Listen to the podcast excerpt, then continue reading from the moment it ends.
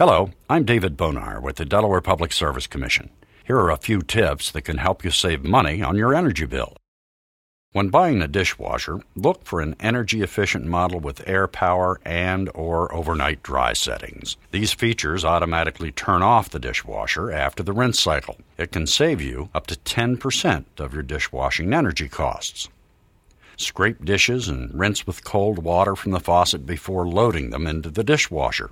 Avoid using the dishwasher's pre rinse cycle. Be sure your dishwasher is full but not overloaded when you turn it on. Don't use the rinse hold on your machine for just a few soiled dishes. It uses 3 to 7 gallons of hot water each time you use it.